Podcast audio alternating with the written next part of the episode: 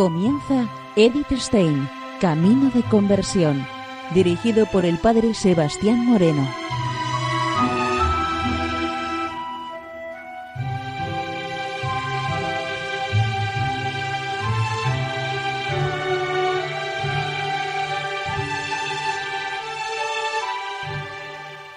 Muy buenos días, no de Dios. Seguimos conociendo a Edith Stein, Camino de Conversión. En esta emisión de hoy vamos a continuar con la emisión del programa pasado, en donde vamos a terminar la obra titulada Un instrumento de elección de la sabiduría divina. Hermana María Amada de Jesús del Carmelo de París.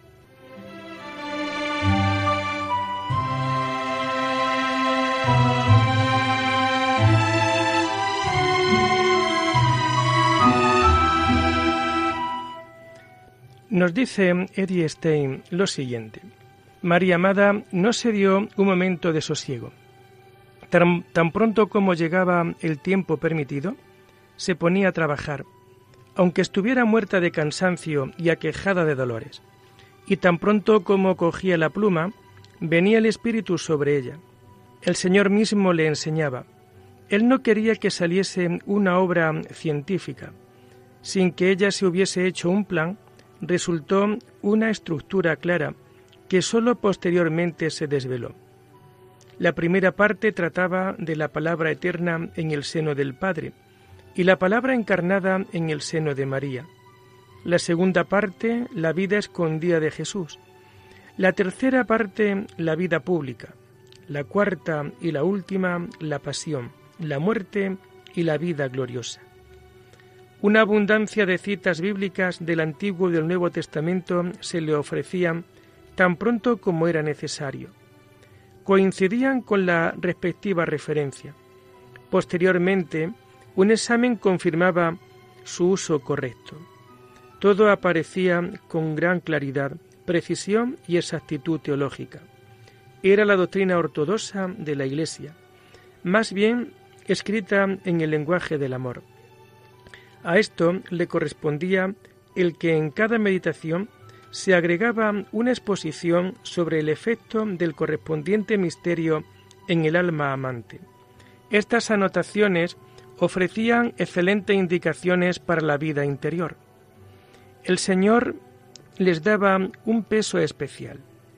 El 4 de julio de 1865, María Amada pudo anunciar al padre Gamar la conclusión de la última parte. Objetivamente, muy poco fue lo que encontró que necesitara de corrección alguna, pero respecto a la forma externa, le parecía que necesitaba de una nueva redacción. La joven carmelita comenzó sin titubear con ello, pero algún tiempo después su mismo director espiritual le exigió interrumpirlo le dio el mandato de escribir un relato de las gracias que Dios le había concedido. Este relato se convirtió entre sus manos en una historia de su vida, un complemento con sus cartas al padre Gamar, puesto que después de su traslado era necesario comunicarse con él por escrito. Después podía volver de nuevo sobre su obra mayor. Tampoco ahora le faltaban duras pruebas externas e internas. Un nuevo superior, el sacerdote Le Revers, tuvo que ser puesto al tanto del secreto para poderle pedir el permiso de continuar. Se lo concedió pronto y fue ganado para la agraciada joven religiosa, pero antes ella tuvo que soportar una dura prueba. Un exhaustivo estudio se lo concedió y pronto fue ganado para la agraciada joven religiosa. Pero antes ella tuvo que soportar una dura prueba. Un exhaustivo estudio de los Evangelios era la base de la segunda reelaboración de su obra. Pero también todo esto lo hizo de nuevo el Señor para conseguir lo esencial. Él guiaba a su fiel discípula en todos los misterios de su vida y pasión mientras que él la permitía experimentar lo que tenía que exponer. Esto suponía para ella, a veces, un exceso de sufrimiento bajo el cual hubiese tenido que acabarse su delicada salud. Si no hubiese sido sostenida su vida por una asistencia extraordinaria de la gracia para su misión. La vida eucarística de Jesús solamente podía exponerla con mucha brevedad, ya que esta vida misma y la participación en ella del alma unida a Dios es una vida escondida. Después de cinco años de trabajo, al que se había entregado, pudo ser acabada la obra para la fiesta de la Santa Madre Teresa, el 15 de octubre de 1869. El resto de su vida pudo pasarlo María Amada con Cristo en Dios, tal como correspondía a su impulso interior. Su tarea externa estaba cumplida. Con gusto, los superiores y las hermanas se hubieran dejado clarificar aún algunas cosas, pero ella ya no podía escribir más. Incluso destruyó numerosos apuntes sobre el cantar de los cantares para protegerlo de malos entendidos. De todos modos, algunos de sus pensamientos habían sido ya tomados por hombres que por falta de inteligencia sacaron falsas consecuencias y provocaron nuevos ataques. Ya que María Amada, cuando escribió la primera redacción de su obra Vivía al día, su objetivo y estructura fueron totalmente claros solo en la nueva reelaboración. En cada capítulo, la primera parte estaba dedicada a la demostración de la divinidad de Cristo, la segunda parte quiere guiar al alma en la imitación de Cristo, impactarla al inicio cuando está decidida a entrar en el camino de la perfección, y entonces conducirla hasta la cima de la perfección por el camino del amor puro, a través de continuos ensanches y simplificaciones, hacer de él una víctima del amor.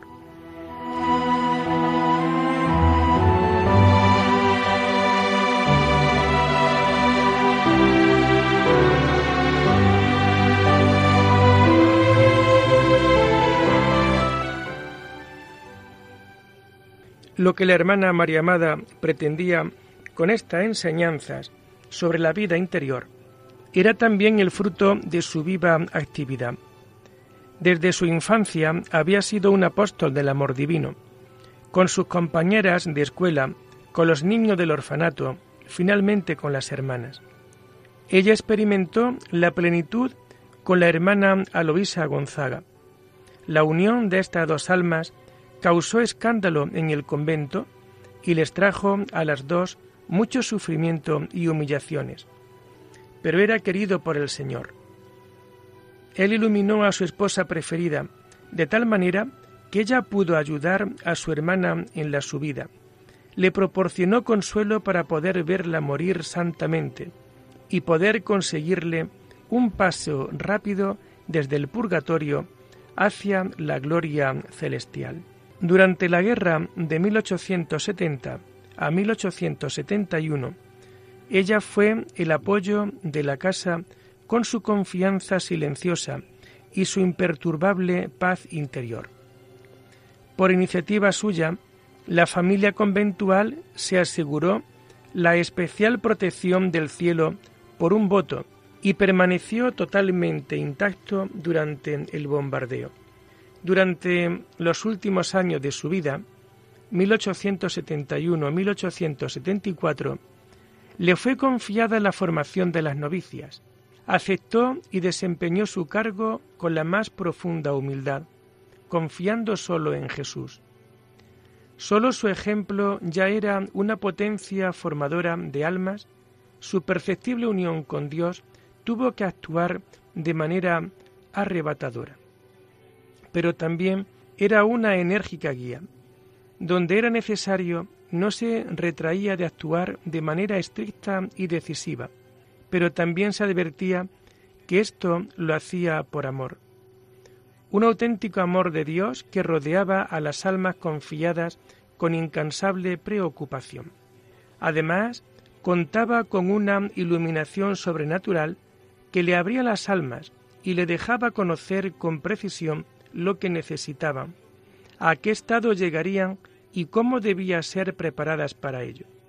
Una de estas novicias le fue encomendada especialmente por el Señor cuando ésta tenía tan solo doce años y María Amada dieciocho. Ambas se sentían entonces cerca del Carmelo, aunque no se conocían entre ellas. Pero cuando la postulante se presentó en el locutorio, la reconoció la joven maestra como una de las almas especialmente confiada a ella. Esta novicia, justo después de la muerte de su maestra, escribió sus impresiones. Yo vi a la hermana amada de Jesús por primera vez en el Carmelo en 1871, en el tiempo en que yo deseaba entrar en el Carmelo. Mi impresión al abrirse la reja fue la de un profundo agradecimiento al Señor, que había escuchado mi petición, la de darme una santa como guía en la vida de la orden. La mirada de su rostro perfectamente sereno y puro, su mirada penetrante, me convencieron de que leía en lo más profundo de mi alma. Al principio, una cierta timidez le detuvo de tener una conversación personal. Por eso se decidió a abrir por escrito su corazón. Ella vino a mí, me miró con ternura y me dijo algunas palabras. Esto era todo, pero cuando me enseñó esta mirada, yo tenía la convicción interior de que mi alma estaba unida con la suya, que una santa me aceptaba como su hija, que en ella y a través de ella, ahora y en el futuro, Jesús se regalaría a su pequeña criatura.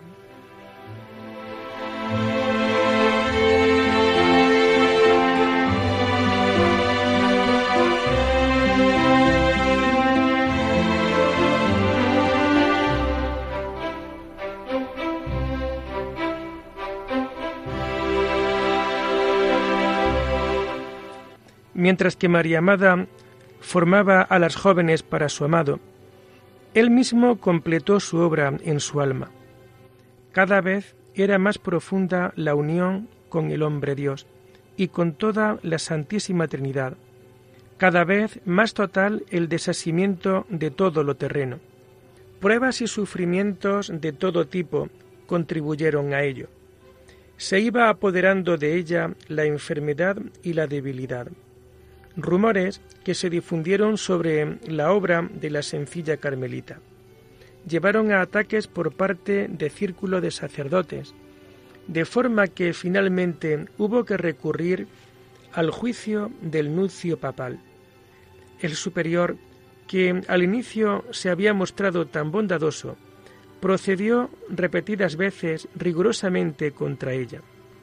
En cierta manera, provocó incluso en ella con sus intervenciones que la armonía con su fiel director se enturbiase. Aún sometió a la moribunda a una prueba que consternó profundamente a las hermanas. Él mismo se ofreció para administrarle los óleos sagrados. Cuando hubo pedido perdón de la manera acostumbrada a la comunidad reunida, le dio la orden de pedir perdón por los escándalos que ella hubiese dado ella repetía con toda serenidad lo que decía. La aflicción de las hermanas fue tanto más grande cuando durante su última enfermedad sus mayores enemigas se habían convencido de su santidad. Fue una gripe que cogió a principios de enero de 1874, poco después de su último ejercicio espirituales ocurrió que fue cuidada por hermanas que anteriormente eran muy contrarias a ella. La acercaron de mucho amor y lo consideraron como una gracia que lo pudieran hacer. Dos veces se observó que su cabeza estaba rodeada de un resplandor y que su rostro parecía el de un niño de tres o cuatro años. Por entonces, la madre Isabel en otro tiempo maestra de novicias, era de nuevo la priora. También ella estaba ahora convencida del tesoro que tenía la casa en la enferma.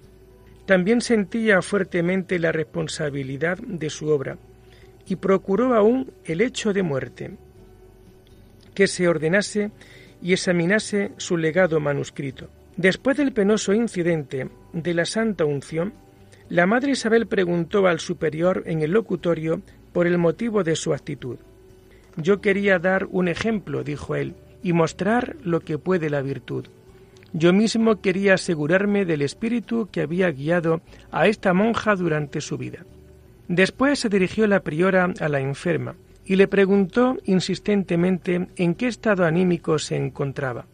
Como respuesta, María Amada le pasó una nota escrita con lapicero y dijo En este estado se encuentra mi alma desde mi último retiro y durante esta enfermedad.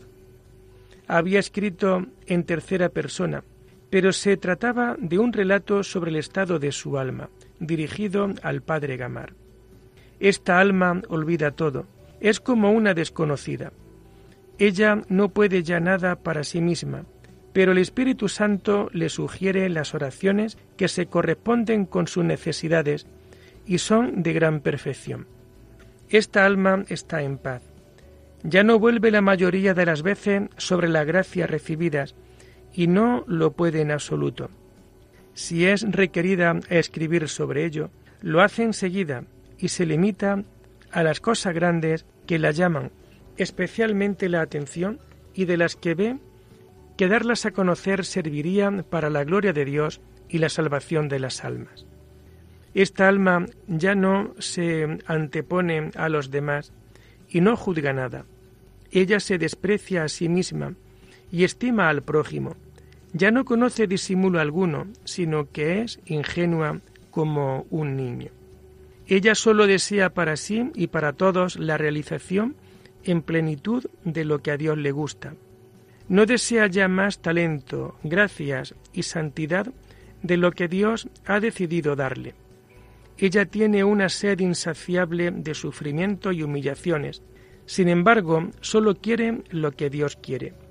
Ella se dirige naturalmente a Jesús como si sólo Él existiera, y puesto que Él siempre le responde, ella se olvida más y más de todo lo creado y se apoya solo en su muy amado. Ella es libre, nada la desconcierta. Ella está dispuesta a obedecer a todo el mundo. La mirada de sus errores no la desconcierta. Lo de los otros los percibe raramente y lo disculpa siempre.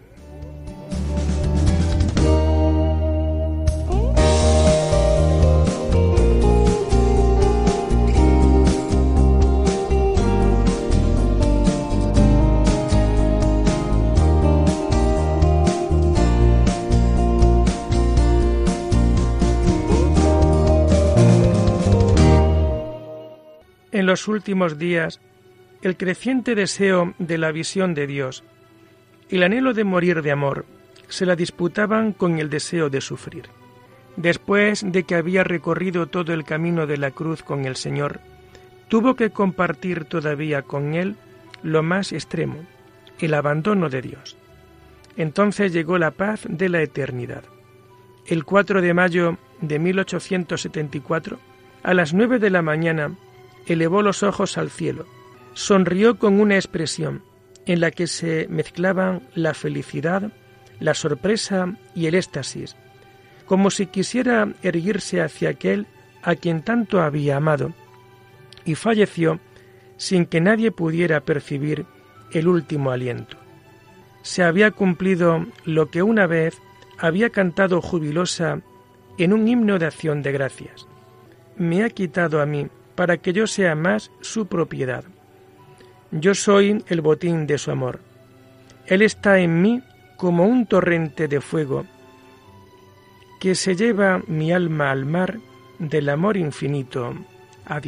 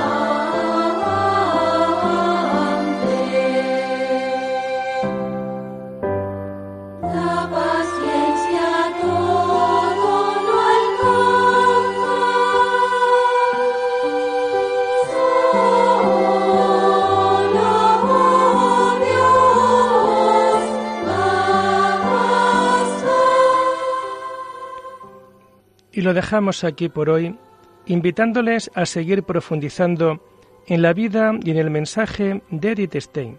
Hasta la próxima semana. Muy buenos días en el Señor.